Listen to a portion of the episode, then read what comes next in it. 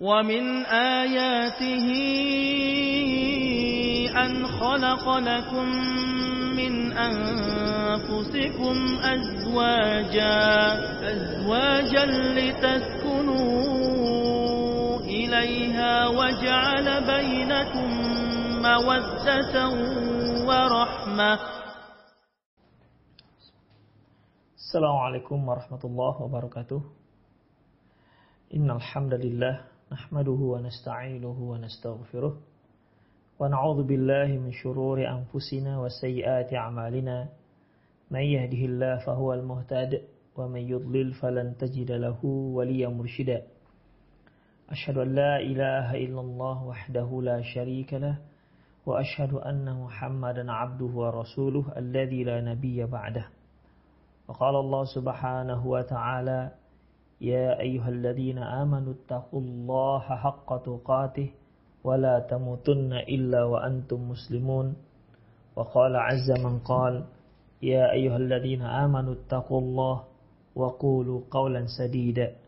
يصلح لكم أعمالكم ويغفر لكم ذنوبكم. ومن يطع الله ورسوله فقد فاز فوزا عظيما. يا أيها الناس اتقوا ربكم الذي خلقكم من نفس واحدة وخلق منها زوجها وبث منهما رجالا كثيرا ونساء واتقوا الله الذي تساءلون به والأرحام إن الله كان عليكم رقيبا. أما بعد نستقل الحديث كتاب الله وخير الهدي هدي محمد صلى الله عليه وسلم وشر الأمور محدثاتها وكل محدثة بدعة wa kulla bid'atin dhalala wa kulla dhalalatin finna.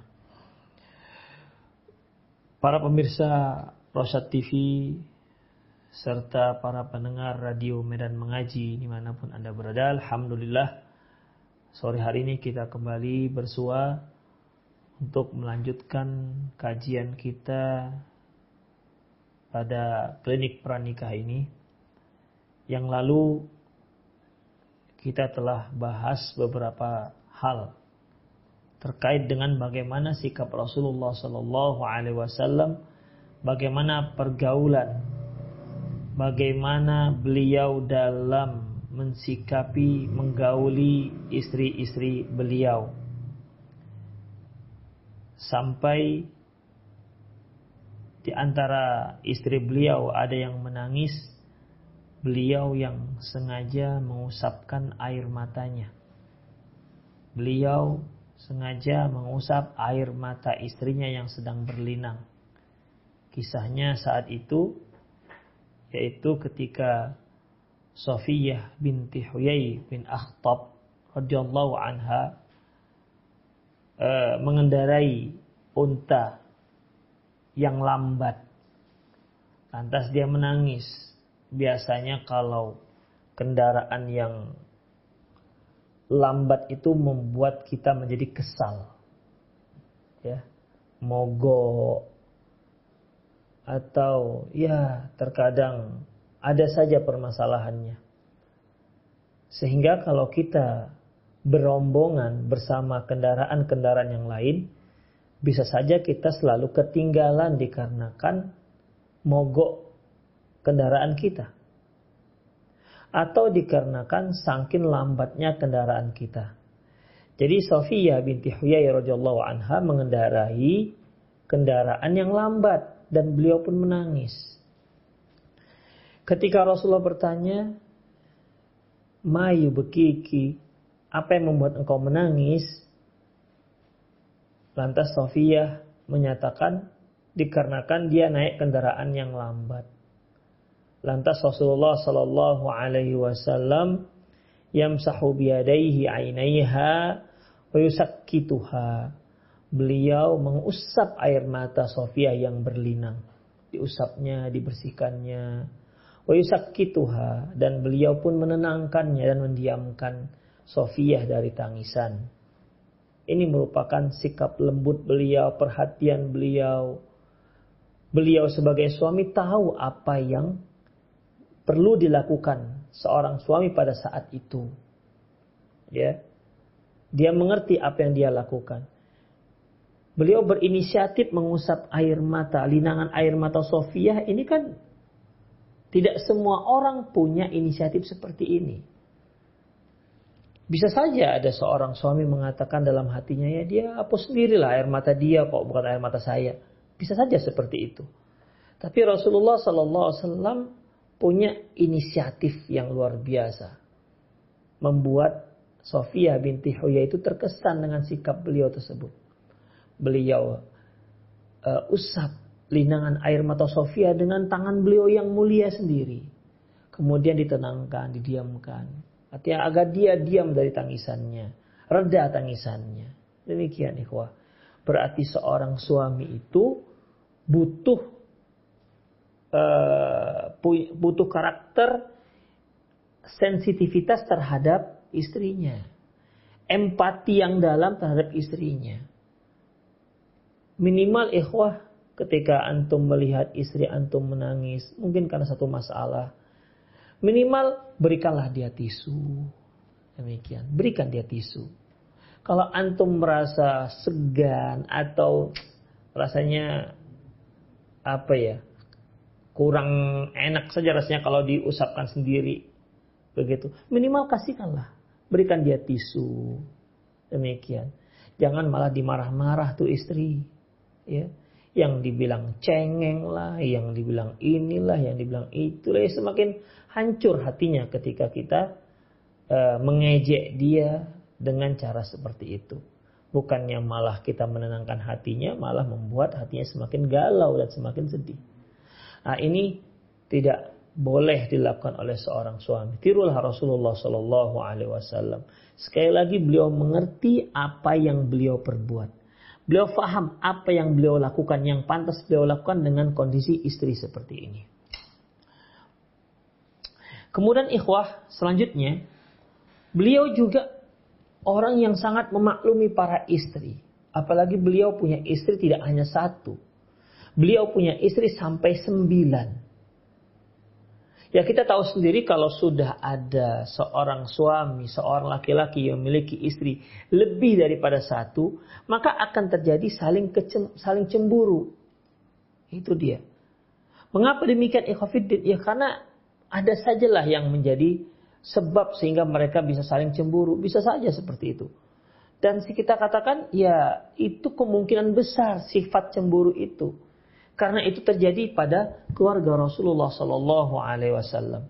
Jika terjadi itu pada keluarga Rasulullah SAW yang langsung digembleng, yang langsung dibimbing oleh Rasulullah Sallallahu Alaihi Wasallam, tetap ada ya riak-riak rumah tangga, riak-riak cemburu, apalagi rumah tangga kita ketika seorang melakukan poligami. Jangankan yang berpoligami, yang punya istri satu saja bisa saja sang istri cemburu. Ya. Bisa saja dia cemburu. Cemburu dengan suaminya. Bisa. Bahkan ada yang cemburu terhadap suaminya, cemburunya bukan pada si suami, pada mertua. Kenapalah abang lama-lama di rumah orang tua abang? Kenapalah abang kalau bicara dengan orang tua itu lama sekali, dengan aku nggak bisa lama misalnya. Ada rasa cemburu.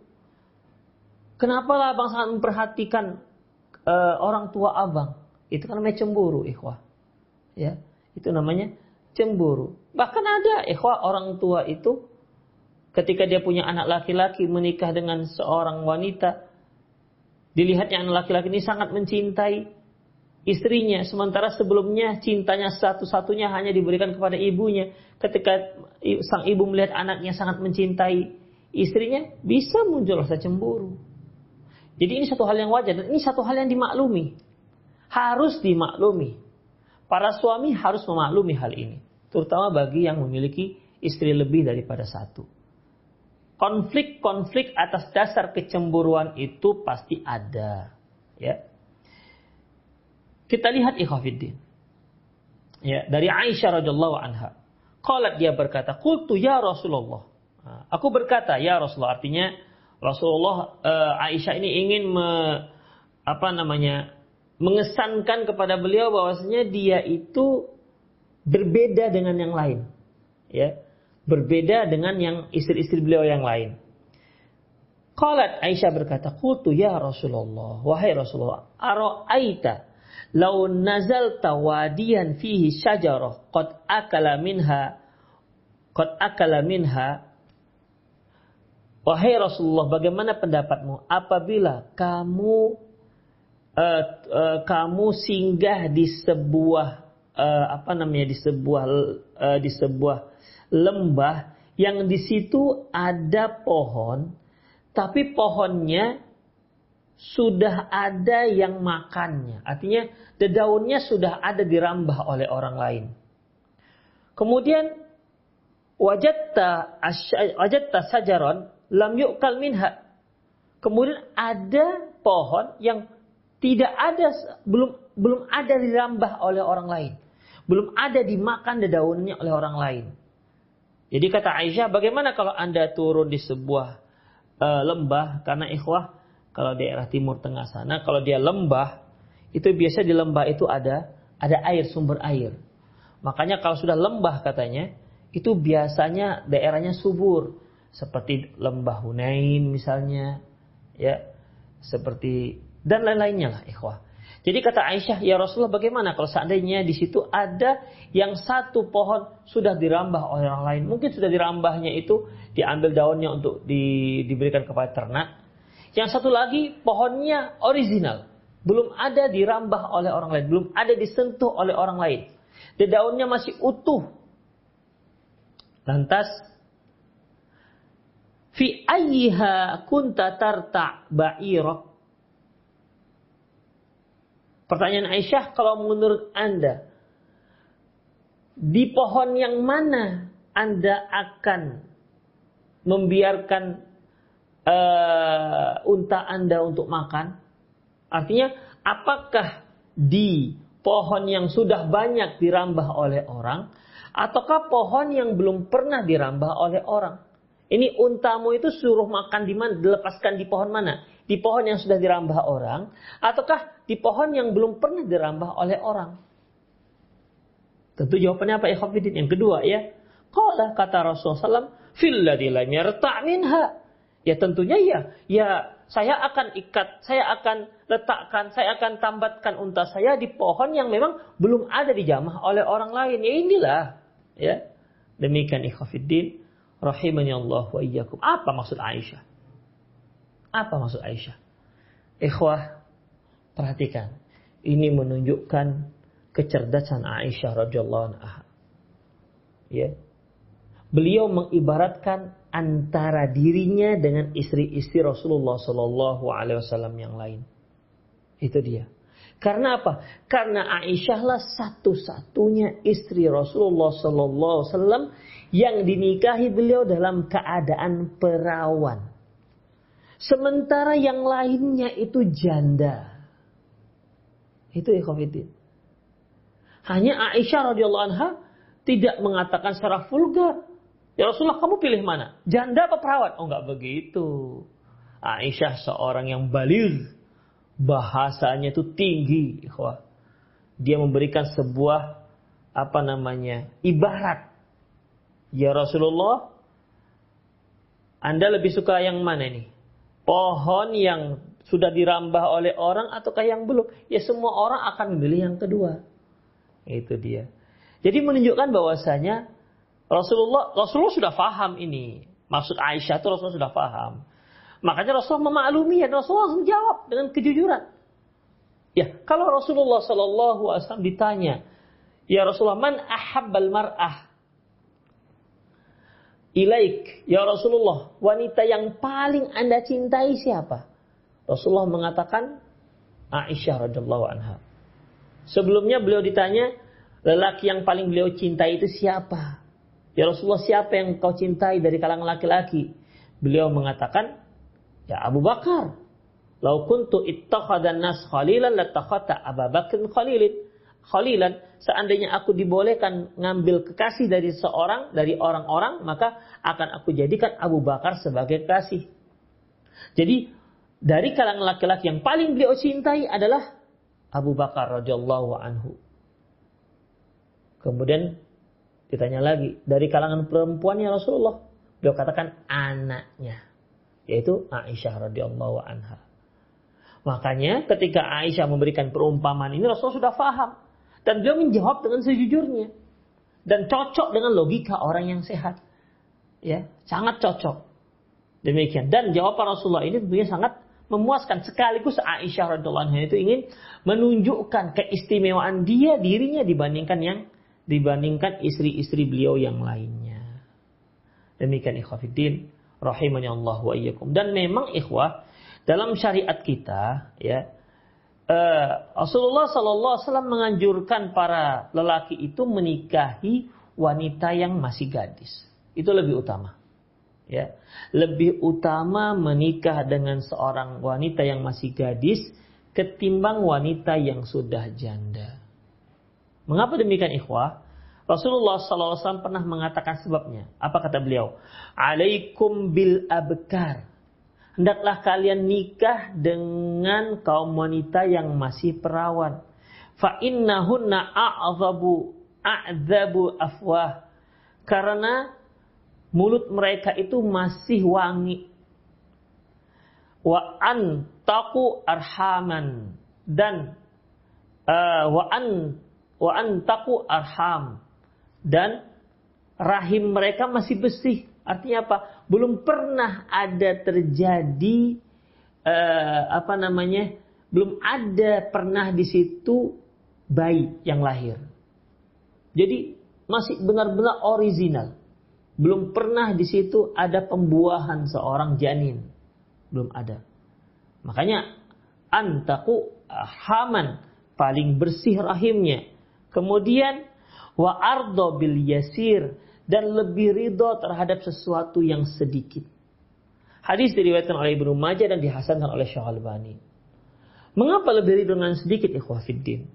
Karena sering terjadi itu seorang wanita janda jika dia dinikahi oleh laki-laki lain dan ternyata lelaki tersebut tidak seperti suami yang pertama maka akan terjadi pembandingan ya akan terjadi perbandingan misalnya istri suami yang kedua memberi memberi uang apa namanya uang dapur sebulan 3 juta sementara suami yang pertama 5 juta tentu dia akan banding-bandingkan bang Suami saya dulu mantan saya 5 juta loh bang. Ah, begitu.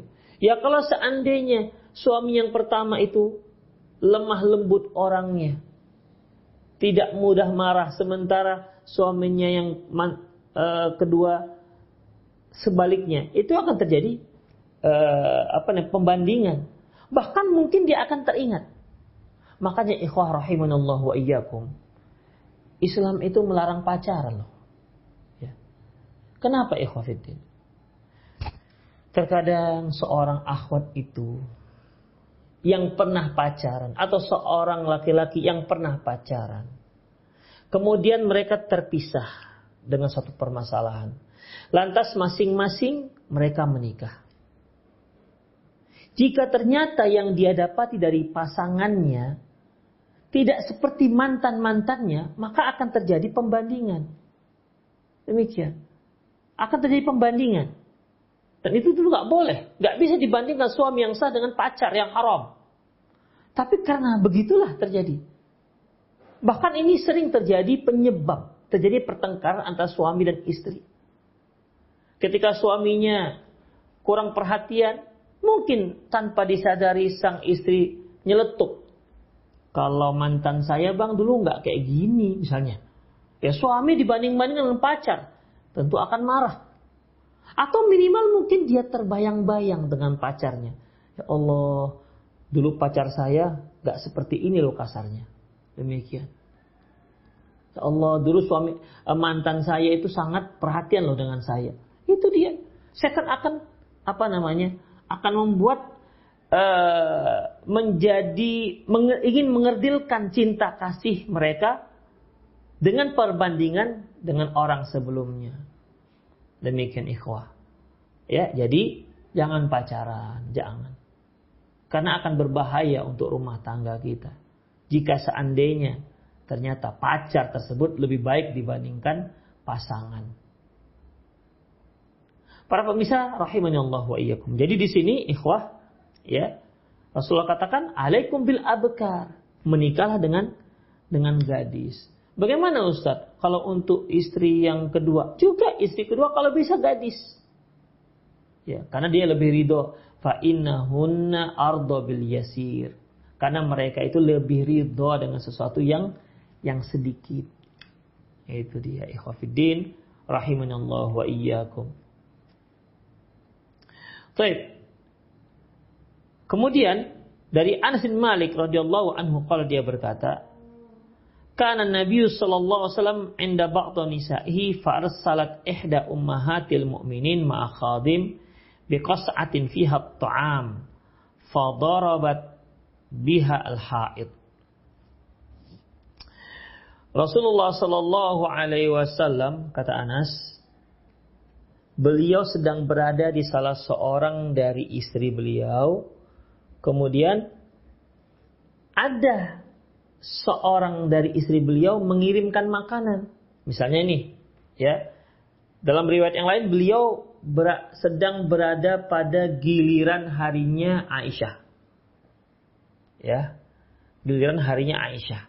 Di saat beliau berada di hari Aisyah, berarti di giliran Aisyah di rumah Aisyah, eh ada istri beliau yang lain malah ngirimkan makanan ke rumah Aisyah cemburu Aisyah. Dia merasa kok diganggu. Ini kan hariku, kenapa diganggu dengan di uh, dikirim-kirimnya makan?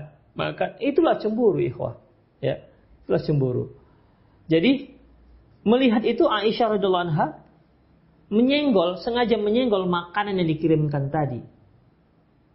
Akhirnya bagaimana? Makanan tersebut pun jatuh dan tempat makanan pun pecah belah menjadi dua. Ya, belah menjadi dua. Dalam riwayat yang lain, waktu itu ada sahabat yang para sahabat yang sedang bertamu ke rumah beliau. Jadi itu dilakukan di hadapan para sahabat. Lihat apa yang dilakukan Rasulullah SAW di depan para tamu. Aisyah radhiyallahu anha di depan para tamu Rasulullah sengaja menunjukkan sikap seperti itu. Ya, dikarenakan cemburu ini. Tapi apa yang dilakukan Rasulullah Sallallahu Alaihi Wasallam? Fasaqatat al-qas'ah fan fan falaqat maka jatuhlah piring fan falaqat maka pecahlah dia. Fa akhadha an-nabiyyu kasrataini. Kemudian Rasulullah Sallallahu Alaihi Wasallam mengambil uh, apa namanya mengambil piring tadi yang pecah ya. Mengambil piring yang pecah. Wajah ala fiha ta'am jadi piring yang pecah tadi itu disatukan beliau ya diletakkan tak disatukan gitu ya.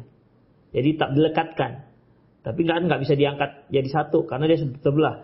Rasulullah ambil piring kedua piring uh, pecahan ini yang belah dua didekatkan sudah kemudian diletakkan kembali makanan yang terserak tadi itu, yang jatuh. Fayaqulu gharat ummukum, gharat ummukum. Kata Rasulullah, ibu kalian sedang cemburu. Ibu kalian sedang cemburu. Kemudian fayaqulu liqaum, beliau katakan, kulu. Silahkan makan. Ini kan berarti kejadiannya di depan tamu di depan para sahabat-sahabat Rasulullah Sallallahu Alaihi Wasallam. Dan beliau berkata kepada para sahabat, ibu kalian sedang cemburu. Artinya apa? Maklum ya, maklum. Dia sedang cemburu, begitu. Ya biasalah. Artinya ikhafidin tetap dijaga nama baik Aisyah radhiyallahu anha. Beliau tetap menjaga nama baik istri-istri beliau. Demikian. Ya, tetap dijaga. Dengan cara seperti itu supaya para sahabat yang hadir yang melihat bagaimana apa yang dilakukan oleh Aisyah terhadap makanan yang dikirim oleh istri beliau yang lain. Sampai jatuh dan piringnya pun pecah. Dan berserakan, berantakan e, makanannya. Begitu. Tapi Rasulullah SAW meng, meng, apa namanya, membelanya dengan cara, membela Aisyah dengan cara apa? Dengan cara mengajak para sahabat, para tamu supaya memaklumi. Gharrat ummukum. Oh, maklumi aja ya ibu kalian sedang cemburu. Ha, begitu. Luar biasa ikhwafiddin. Depan tamu loh. Saya kira kalau kita, Masya Allah, dijambak itu. Kamu ini depan tamu, kamu seperti buat saya malu. Mungkin kita bisa marahi habis-habisan di sini kita. Mungkin bisa kita tarik tangannya bawa ke dalam. Kamu ini bagaimana nggak sopan sekali. Bisa seperti itu. Tapi Rasulullah Sallallahu Alaihi Wasallam seorang suami yang sangat memaklumi. Ya sangat memaklumi. Ya saya kira juga wajar lah kalau Aisyah radhiallahu anha merasa cemburu. Kenapa sih dikirim-kirim makanan? Kalau emang mau berikan makanan, kenapa tunggu saja di giliranmu? Gitulah kira-kira. Memang saya nggak bisa masak, gitulah kira-kira. Ya, demikian. Jadi ikhwafiddin rahimani Allah wa iyyakum. Sebagian ulama ada yang memberikan alasan mengapa mengapa uh, seringnya para sahabat itu memberikan hadiah kepada beliau ketika berada di giliran Aisyah. Sebagian ulama mengatakan karena beliau sedang berada di istri beliau yang paling beliau cintai. Ya, pada saat itu beliau kalau sudah berada di di giliran Aisyah, beliau serasa lebih gembira ketimbang dengan giliran istri yang lain. Sehingga para sahabat tahu kalau Rasulullah SAW sudah berada pada giliran Aisyah, mereka pun datang memberikan hadiah termasuk istri beliau yang lainnya. Di antara para ulama ada yang mengartikan seperti ini. Baik, kemudian kata Rasulullah, "Kulu, silakan kalian makan." Ya, silakan makan, silakan makan. Kemudian fahabasa Rasulullah SAW hatta ja'al ukhra biqas'atiha. Lantas Rasulullah SAW ya menahan uh, piring yang pecah sampai ada gantinya. Fada fa'al khos'ah as-sahihah ila rasul allati kassarat alladhi kusirat qas'atuha lantas seketika sudah ada gantinya beliau berikan kepada orang yang dikirim oleh rasul uh, istri beliau yang mengantar makanan tadi uh, beliau berikan piring yang masih utuh piring yang bagus kemudian ya kemudian watarakal maksurah indallati kasarat dan adapun piring yang pecah beliau biarkan di rumah yang istri beliau yang memecahkannya. Jadi di rumah Aisyah radhiyallahu anha. Jadi di sini ikhwafiddin jelaslah bahwasanya Rasulullah SAW itu sangat memaklumi istri beliau. Makanya kemakluman ini ikhwah itu nggak akan muncul kalau seorang suami nggak paham dengan karakter istri. Nggak paham bagaimana seluk beluk tingkah istri. Demikian. Makanya sering orang-orang yang baru menikah itu terjadi clash untuk satu jadi apa namanya pertengkaran terkadang untuk satu hal yang sangat kecil itu bisa memicu pertengkaran di antara suami istri. Mengapa demikian? Karena belum saling memaklumi. Itu dia. Belum saling memaklumi. Padahal kalau saling memaklumi, masya Allah tidak akan ada terjadi pertengkaran. Misalnya seperti ini, ya seorang istri cemburu. Suami jangan marah-marah ketika istrinya cemburu. Misalnya nih, si istri melihat suaminya sedang duduk dengan seorang wanita. Mungkin rekan kerjanya lah. Ya, duduk satu meja, berdua makan. Ya mungkin suami nggak ada perasaan apa-apa dengan dengan rekan kerjanya itu. Ya karena rekan kerja mungkin satu ruangan, yuk kita makan bareng lah yuk. Begitu kan. Ya masing-masing di piring masing-masing. Tapi satu meja. Nampak istri. Ya, kalau sang istrinya cemburu jangan marah-marah para suami. Jangan katakan kamu jangan cemburu, kami nggak ada apa-apanya. Saya nggak ada rasa dengan dia. Saya jangan jangan malah balik dimarah. Kadang-kadang para suami itu untuk menutupi kesalahannya, dia bahkan ketika dikritik oleh istrinya dia bahkan marah untuk menutupi kesalahannya. Ini satu kesalahan fatal ikhwatiddin. Jadi kalau kita melihat memang istri tersebut cemburu, ya itu tanda cintanya kepada kita ikhwah. Jangan malah balik kita memarah demi menutupi kesalahan kita. Ya seharusnya kita minta maaf, afwannya di afwan begitu. Minta maaf ya nggak sampai ke sana sih tadi mikirnya begitu ikhwah. Jangan malah balik marah supaya me melegitimasi apa yang kita lakukan. Itu sudah salah. Nah, demikian. Istri istri seperti itu dikarenakan dia cemburu dengan dengan suaminya. Demikian. Jadi boleh, nggak ada masalah istri cemburu untuk satu hal-hal yang layak ya untuk satu hal yang yang layak. Tapi kalau tidak layak jangan. Karena suami akan bosan kalau terus-terusan dicemburuin. Suami beli sate. Misalnya beli sate Padang misalnya. Abang beli sate Padang? Iya dek, adik kan suka sate Padang. Iya, tapi abang beli di mana nih? Ke uni-uni itu yang perempuan itu ya? Ada apa abang dengan dia? Janganlah ya. Ya, karena nggak ada dasar namanya itu penuduhan. Oleh karena itu ikhwafiddin, marilah antara suami dan istri itu untuk saling memaklumi. Pelajari karakter pasangan kita, ikhwah. Pelajari dengan dengan baik sehingga kita bisa uh, apa namanya? bisa menyesuaikan diri dengan dia. Bisa menyesuaikan dengan dia. Sebab kalau kita tidak mempelajari, kita nggak mengerti bagaimana tabiat dia, satu hal yang kecil akan memicu sebuah pertengkaran dan itu bahkan bisa membuat pecahnya rumah tangga. Makanya ikhwah pelajarilah, maklumilah. Pelajari karakter istri kita, maklumi dia, ya. Demikian. Sehingga rumah tangga kita itu bisa lebih lebih tenang. Nah, coba seandainya Ki Rasulullah nggak memaklumi apa yang dilakukan oleh Aisyah radhiyallahu anha ini bisa bisa dicerai. Ya. Kalau kita dalam posisi seperti ini, ini bisa kita cerai istri kita. Kenapa membuat malu kita depan sahabat-sahabat kita? Demikian. Tapi ya Rasulullah langsung paham beliau. Oh, gak apa-apa. Lagi cemburu. Ha, begitu. Dengan demikian para tetamu maklumi. Oh iya, nggak apa-apa. Memang itu tanda cinta itu. Ha, begitu ikhwah. Jadi bisa memakluminya. Dan eh, Aisyah pun terlindungi dari uh, image buruk dari sahabat-sahabat yang lain. Ikhwah rahimani Allah wa iyyakum. Ya, hadis ini diriwayatkan oleh Imam Al-Bukhari. Kemudian hadis yang lain yaitu Rasulullah Shallallahu Alaihi Wasallam juga sering meminta pendapat istrinya untuk satu masalah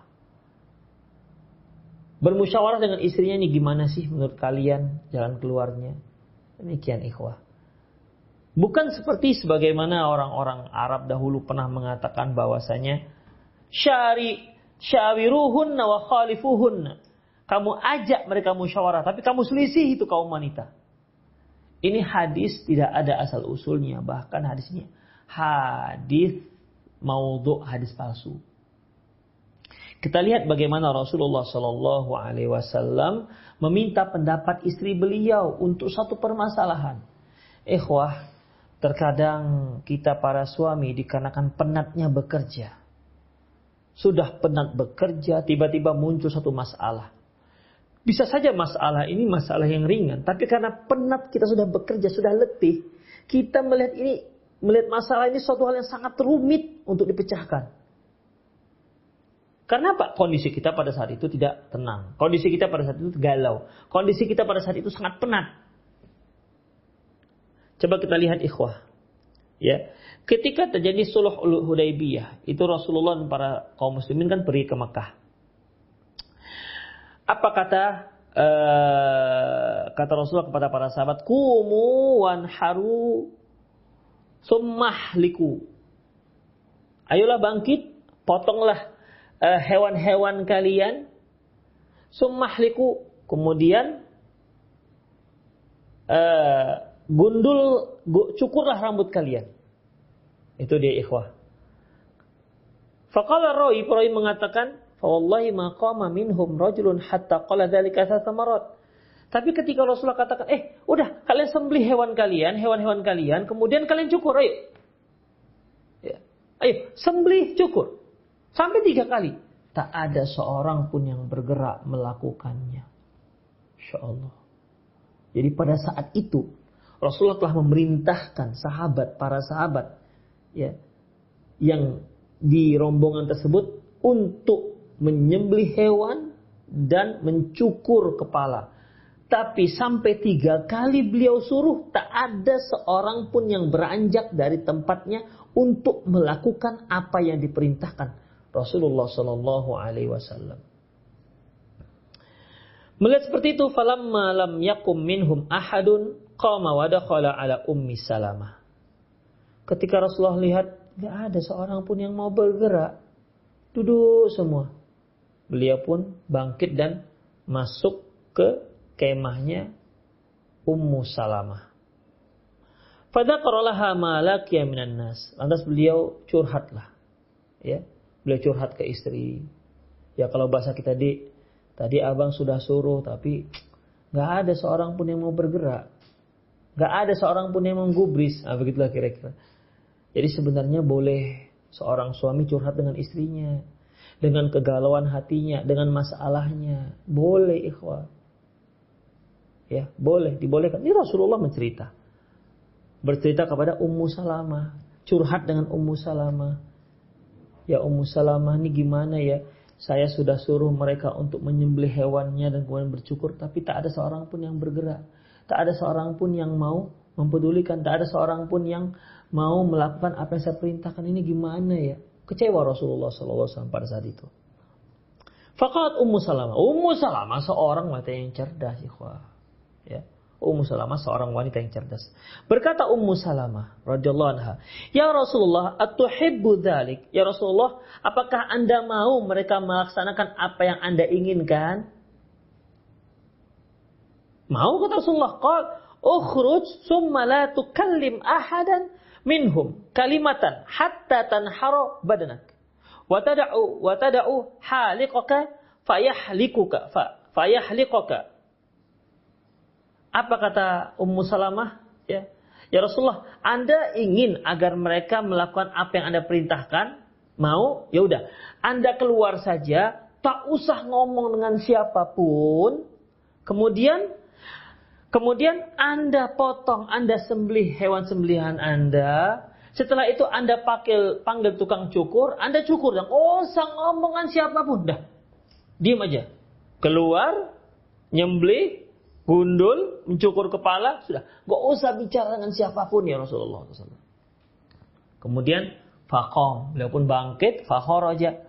Beliau pun bangkit dan keluar kembali dari kemah. Falam yukallim ahadan minhum. Tak ada seorang pun yang beliau ajak bicara. Diam aja Rasulullah SAW. Hatta fa'ala dhalik wa naharaha hadiyahu. Sampai beliau melakukan seperti menyembelih hewan, wadah haliqahu fahalaqahu. Dan beliau juga mengambil memanggil barber mereka, beliau memanggil tukang pangkas, memanggil tukang cukur. Dan akhirnya pun tukang cukur tersebut mencukur kepala beliau. Falamma ra'au dzalika ketika para sahabat waktu itu melihat itu yang dilakukan Rasulullah sallallahu alaihi wasallam qamu maka para sahabat barulah tergerak untuk mengikuti apa yang dilakukan Rasulullah SAW. Mereka pun bangkit, beliau pun menyembelih, uh, mereka pun menyembelih eh, hewan-hewan uh, yang mereka bawa untuk dikorbankan, ya. Wa ja'ala ba'dahum yahliku li ba'din dan sebagian mereka mencukur sebagian yang lain hatta kada ba'dhum yaqtulu ba'dan ghamman sampai-sampai ada bahkan ada yang hampir bertengkar gara-gara berebut saling cukur. Itulah dia. Hadis diriwayatkan oleh Imam Al-Bukhari. Itulah ikhwah rahimani Allah wa iyyakum. Coba gimana ide brilian dari Ummu Salamah. Padahal tadinya sebelumnya Rasulullah SAW menyuruh sampai tiga kali tak ada seorang pun yang bergerak. Kata Ummu Salamah, udah Rasulullah, udah usah aja ngomong, udah anda lakukan sendiri aja. Ternyata lebih efektif. Ya, setelah beliau lakukan, maka semua sahabat pun mengikuti apa yang dilakukan oleh Rasulullah sallallahu alaihi wasallam. Demikian ikhwati fiddin rahimani Allahu wa iyyakum. Ya. Selanjutnya apa lagi yang beliau lakukan dengan istri beliau? Uh, Afwan, sebelum kita masuk pada hadis berikutnya, jadi di sini jelaslah bahwasanya ya seorang suami ajaklah istri anda menyelesaikan masalah, satu masalah. Ya, ajarkan mereka, diajak mereka untuk berpikir. Ya, diajak mereka untuk berpikir supaya bisa memahami masalah. Demikian ikhwah. Apa pendapat Anda? Apa pendapat adik? Begitu. Misalnya ini antum mau bangun rumah. Tanyalah istri, ini mau kita cat warna apa? Begitu Warna kuning bang, ada jangan kuning lah di, misalnya begitu. Ya musyawarah, ya musyawarah. Apa alasannya? Kenapa kok kuning? Gitu. Demikian juga kalau kita mau punya anak tuh, musyawarah lah. Siapa ya dek kira-kira ya? E, kalau anak laki-laki siapa, kalau anak perempuan siapa? Ajalah musyawarah. Dan itu membuat istri senang. Ya. Walaupun nanti yang dipakai adalah nama yang dari kita. Bisa seperti itu. Tapi ajalah dia musyawarah. Mana tahu istri kita itu punya ide nama yang bagus. Demikian. Ya. Ketika kita mau nyekolahkan anak kita, tanyalah di mana ya kira-kira kita nyekolahkan anak kita ya di? Tanya ikhwah. Dia mana tahu dia punya relasi, dia punya link, dia punya mengetahui di mana sekolah-sekolah yang bagus. Demikian. Jadi intinya ikhwah, ajaklah istri antum musyawarah. Jangan jadikan istri antum itu bagaikan tiang listrik seolah-olah tidak tidak ada pendapat sama sekali. Jangan. Ajak dia musyawarah. Ajak dia untuk ikut berpikir. Demikian ikhwah rahimani Allah wa iyyakum. Kemudian selanjutnya, ya, Rasulullah Shallallahu Alaihi Wasallam di samping beliau seorang panglima perang, beliau juga seorang pimpinan negara, beliau juga seorang mufti, beliau juga sebagai seorang rujukan dengan seabrek tugas ternyata beliau masih sempat ngobrol dengan istri-istri beliau. Insya Allah. Ya, masih sempat ikhwah. Dalam hadis yang diriwayatkan oleh Imam Muslim, karena Nabi sallallahu alaihi wasallam idza kana bil laili sara ma Aisyah yatahaddath. Rasulullah sallallahu alaihi wasallam kalau malam hari beliau dalam perjalanan, beliau ngobrol dengan Aisyah. Jadi bukan masing-masing, nggak begitu ikhwatiddin. Demikian juga ikhwah.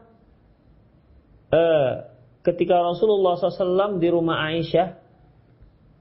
Aisyah menceritakan tentang sebelas wanita yang menceritakan suaminya masing-masing. Itu dia. Aisyah menceritakan.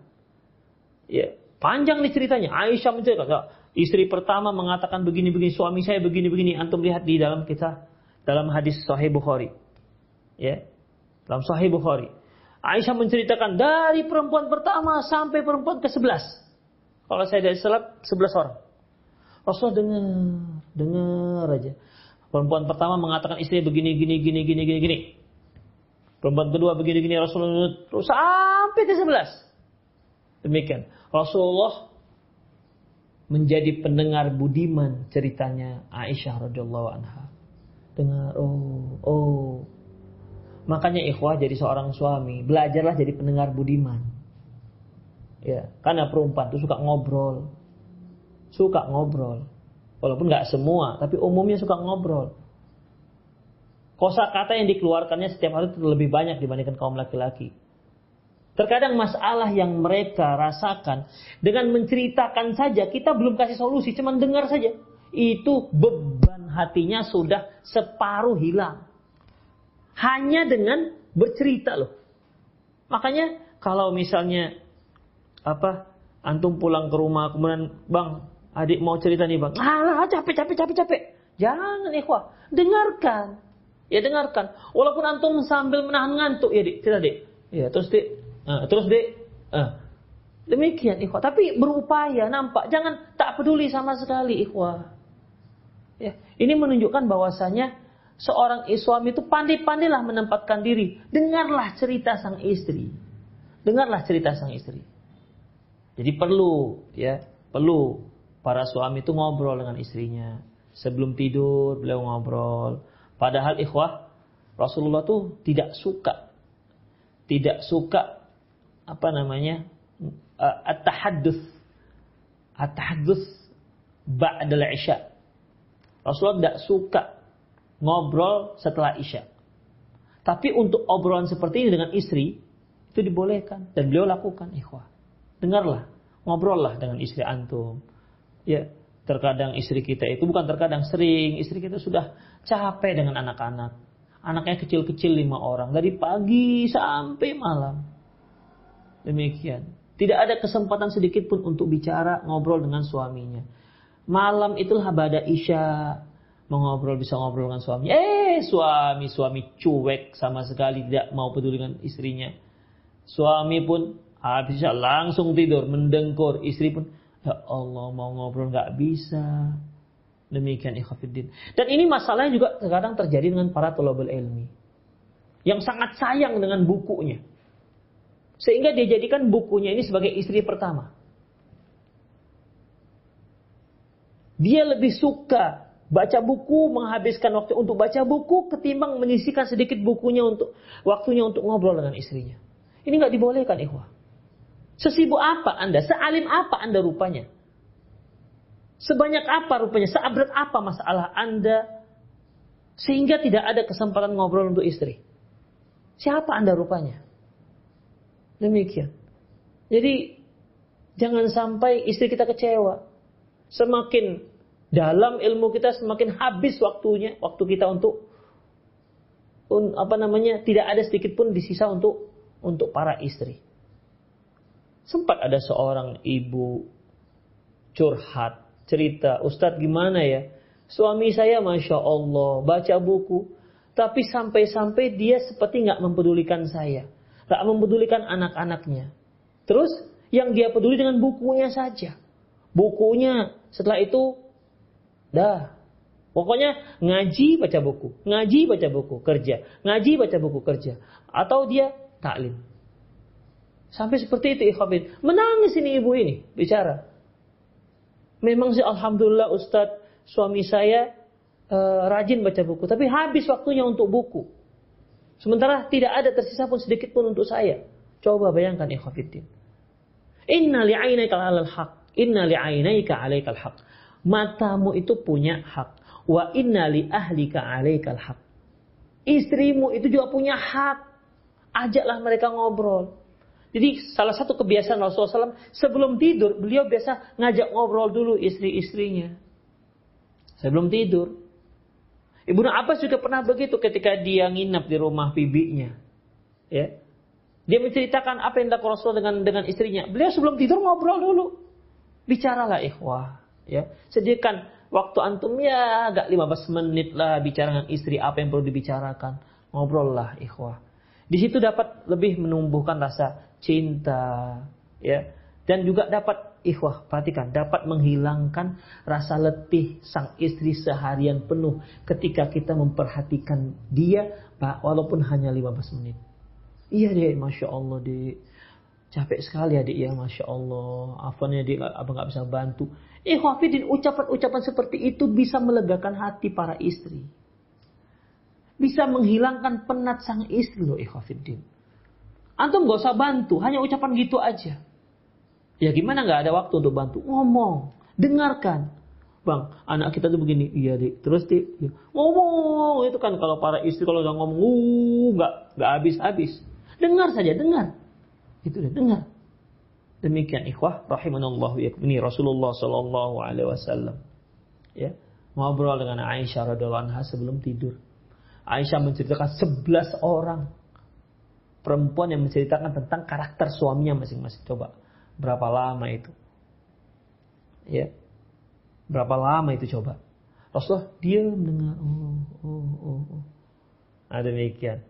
Hanya Rasulullah SAW di akhir kisah dalam hadis ini sebutkan di antara kisah di situ ada Abu Zur, Abu Zara. Ummu Zara ini sangat sayang dan cinta dengan Abu Zara. Abu Zara. Tapi sayangnya Abu Zar mencerai si Ummu Zara. Apa kata Rasulullah? Sesungguhnya saya itu mencintai engkau ya Aisyah seperti cintanya Abu Zara kepada Ummu Zara. Itu dia. Karena e, bicara sebelas wanita itu hanya wanita yang membicarakan yang suaminya Abu Zara itu yang paling luar biasa. Ya. Sehingga Ummu Zara'a ini sangat terkesan dengan cintanya Abu Zara. Dan Rasulullah katakan di akhir nih bukan berarti setelah itu tidur enggak. Beliau kasih komentar. Ya Aisyah, sungguhnya cintaku padamu seperti cintanya Abu Zara terhadap Ummu Zara. Bedanya Abu Zara mencerai si Ummu Zara. Saya tidak mencerai engkau.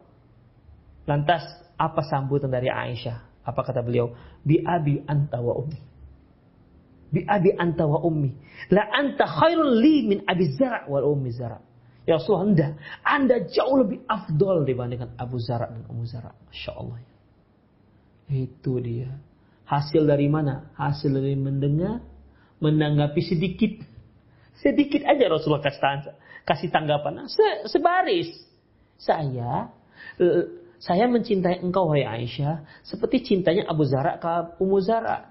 Bedanya saya tidak mencerai kamu. Abu Zara mencerai Ummu Zara. Apa kata Aisyah? Enggak ya Rasulullah. Anda lebih afdol dibandingkan Abu Zara dan Ummu Zara. Insya Allah kan. Tadi ya. Aisyah bicaranya sekian lama. Rasulullah memberikan satu kalimat saja. Tapi terkesan sangat dalam pada Aisyah radhiyallahu anha. Itulah dia. Jadi sekali lagi ikhwah, jangan anggap sepele dengan ngobrol. Dengan bincang-bincang dengan istri. Sayangnya kita sekarang ini terkadang kita berada di satu ruangan, berada di satu meja dengan istri kita. Tapi sayangnya masing-masing sibuk dengan alamnya sendiri-sendiri dengan HP. HP. HP ini ikhwah. Masya Allah. Kalau kita tidak pandai-pandai menggunakannya. Menjauhkan orang yang dekat dan mendekatkan orang yang jauh. Suami, anak, masing-masing pegang HP. Masing-masing senyum-senyum sendiri. Orang jauh terasa dekat. Orang yang dekat di samping dia terasa jauh. Tidak ada bicara sama sekali. Masing-masing sibuk dengan HP. Kemudian yang si kecil sudah dibiasakan main game dengan HP. Dia pun sibuk main game. Masya Allah. Sehingga jarang berkomunikasi. Ikhwah jauh kalah rumah tangga kita dari yang seperti ini. Sehingga tidak ada kedekatan jadinya. Ya. Pada saat tertentu jauhkan HP. HP tidak ada. Jam sekian sampai jam sekian tidak ada HP. Semua harus simpan HP-nya. Demikian. Ya. Kalau memang gara-gara HP itu bisa membuat penghuni seisi rumah menjadi renggang dan tidak hangat. Demikian ikhwafidin. Ya saya kira itu sajalah. Semoga apa yang kita bahas manfaat. Insya Allah masih ada hadis-hadis yang lain. Ya, masih ada hadis-hadis yang lain yang menceritakan bagaimana Rasulullah Shallallahu Alaihi Wasallam dengan istri-istri beliau. Demikian aku qauli hada wastaghfirullah li wa lakum muslimin innahu rahim. Bagi para ikhwan yang ingin bertanya silakan uh, kirimkan pesan singkat di nomor 0895 6113 27778 0895 6113 27778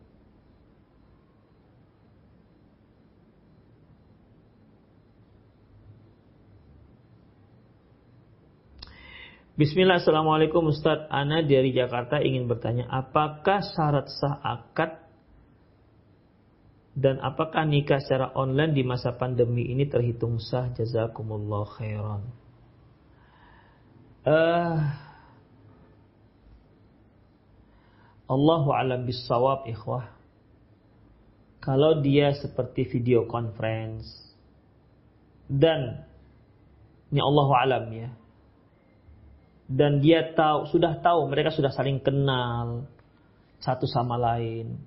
Bah baik si akhwat maupun si ikhwan masing keluarganya juga sudah kenal. Sudah berencana untuk menikah misalnya di bulan Syawal tapi karena pandemi tidak jadi sementara semua sudah dipersiapkan si lelaki misalnya di Jakarta si Ahok di Medan tidak bisa ke ke Medan dikarenakan lockdown misalnya. Sementara semua sudah dipersiapkan. Jadi bisa nggak diadakan akad pernikahannya melalui ya melalui online dengan video call yang jelas orangnya, jelas suaranya. Allahu alam bisawab yang seperti ini sah. Ya, dengan catatan betul-betul sah, betul-betul jelas dan sudah ada hubungan sebelumnya, sudah jelas orangnya, siapa-siapanya, hanya tinggal akad tapi qadarullah karena daerah dia lockdown, tidak boleh keluar dan tidak boleh masuk, maka diadakanlah online. Ya, memang kalau seperti itu dan jelas orangnya dibolehkan dan itu dianggap sah. Ya, nah itu dianggap sah. Allahu alam bisawab. Ini juga sama seperti kita jual beli online kan sah ya. Demikian. Allahu alam bisawab.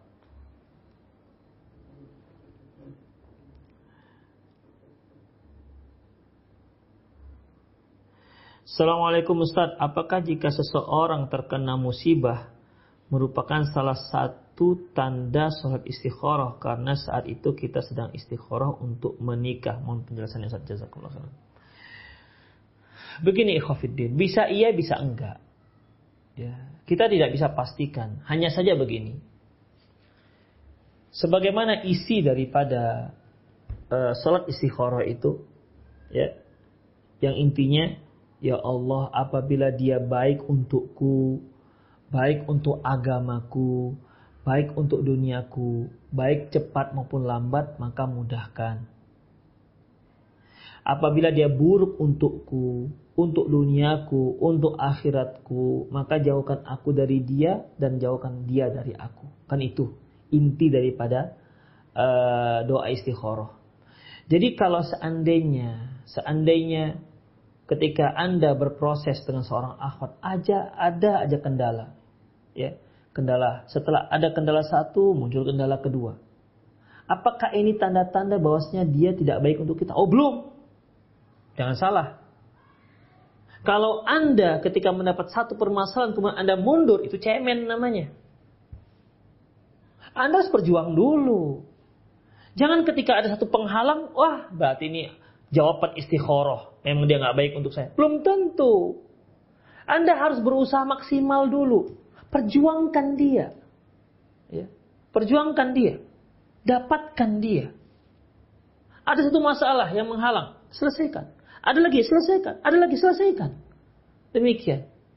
Oh, Anda tertimpa musibah. Kenapa rupanya dengan musibah? Selesaikan musibah Anda itu. Demikian. Tawakal. Terima, ridho. Demikian. Kecuali kalau sudah diusahakan ternyata tak berhasil, Allah tak berhasil, sudah maksimal tak berhasil, ya sudah, kita ingat dengan doa kita. Berarti memang dia tidak baik untuk kita. Walaupun logika kita seolah dia baik untuk menjadi calon istri kita. Tapi Allah lebih tahu. Bukankah kita sudah serahkan kepada Allah? Ya Allah, jika dia baik untukku, agamaku, duniaku, Mudahkan. Kalau enggak, jauhkan. Kan itu isinya. Kita sudah maksimal, semua masalah sudah kita selesaikan. Ya. Ternyata sudah maksimal, tetap tak jadi batal. Sudah. Kita sudah melakukan apa yang seharusnya kita lakukan. Jadi bukan ketika ada satu, misalnya, ada cocok nih, keluarganya minta mahar. Uh, maharnya uh, maharnya bisa nggak 30 gram. Si ikhwan sementara dana terbatas. Jangan langsung mundur. Ah, 30 gram. Duh, mundur aja. Jangan. Ya. Itu namanya pengecut. Kalau Anda tetap ingin, jangan langsung turun, jangan langsung mundur. Jadi bagaimana? Tawar. Tawar. 30 gram Pak. Aduh Pak, saya nggak sanggup begitu. Dan ini sering terjadi ikhwah. Sehingga respon dari keluarga si Ahok, kenapa dia nggak ngomong kalau dia nggak sanggup? Kenapa dia nggak tawar? Ditawar dong, kan bisa ditawar. Demikian. Memang kamu sanggup berapa nak? Kan begitu. Ya kalau kita kan, aduh pak, kita terus terang mengatakan pak, saya nggak sanggup lah pak kalau 30 gram. Eh, tentu si orang tua akan mengatakan, iya kamu emang sanggup berapa nak? Nego ikhwafiddin. Ketika sudah nego ternyata nggak juga, udahlah nak kalau gitu masa jadi lah. Selesai masalahnya. Kita sudah maksimal. Jangan ketika mendengar sekian mahar langsung turun, langsung mundur. Tiba-tiba tak ada tak ada lagi beritanya begitu. Diam aja. Jangan seperti itu. Jangan jadi laki-laki pengecut. Sudah istikharah, lakukan yang terbaik. Lakukan maksimal. Ternyata batal, itulah yang terbaik untuk kita. Begitu. Kalau ternyata berhasil, itulah yang terbaik untuk kita. Itu dia ya, para ikhwan. Jadi jangan jangan mundur, jangan Pak, jangan mudah mundur. Sekali layar sudah. ter, terbentang, layar sudah terkembang, itu jangan surut, jangan lagi lihat ke belakang. Katakan pada diri Anda, Anda ingin mendapatkan bidadari yang Anda anggap istimewa. Katakan pada diri Anda, gunung kan ku seberangi, lautan gunung kan seberangi, gunung kan ku daki, lautan kan ku seberangi, aku tak peduli. Oh begitu. Harus begitu punya semangat. Rawi-rawi rantas, malang-malang putung. Itu jangan cemen. Sekian mana adalah awak apanlah. Jangan. Pengecut namanya itu.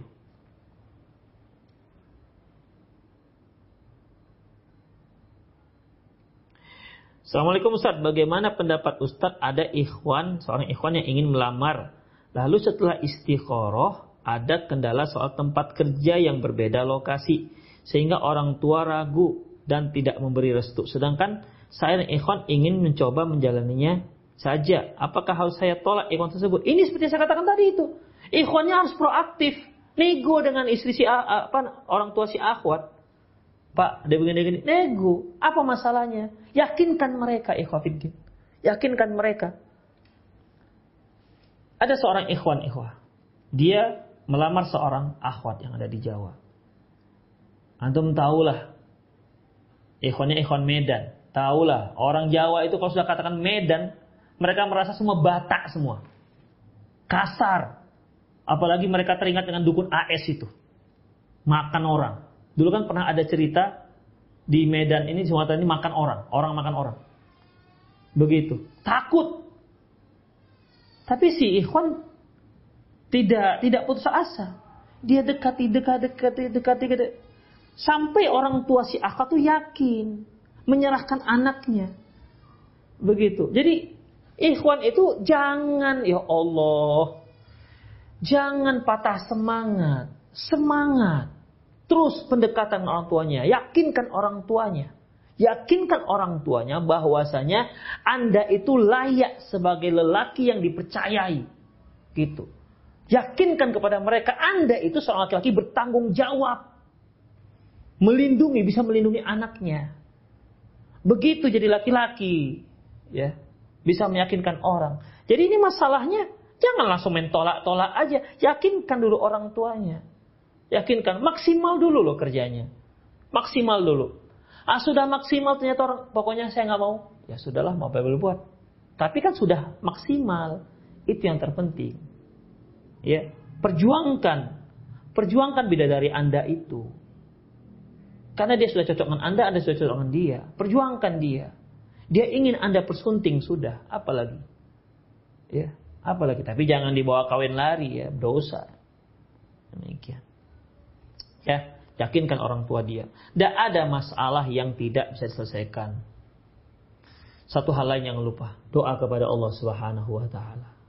Mohon kepada Allah. Allah pemilik hati. Allah si pemilik hati. Semoga Allah melembutkan hati orang tuanya dan bisa menyerahkan, mempercayai antum, uh, mempercayakan anaknya kepada antum calon suaminya. Begitu ikhwafiddin, rahimani Allah wa iyyakum. Insyaallah pertanyaan banyak lagi. Ya saya kira itu sajalah kajian kita pada sore hari ini. Insyaallah kita masih bertemu besok insyaallah dan Jumat hari Jumat. Demikian semoga apa yang kita bahas bermanfaat. Aku lu qauli hadza wa astaghfirullah li wa muslimin innahu wal ghafur rahim.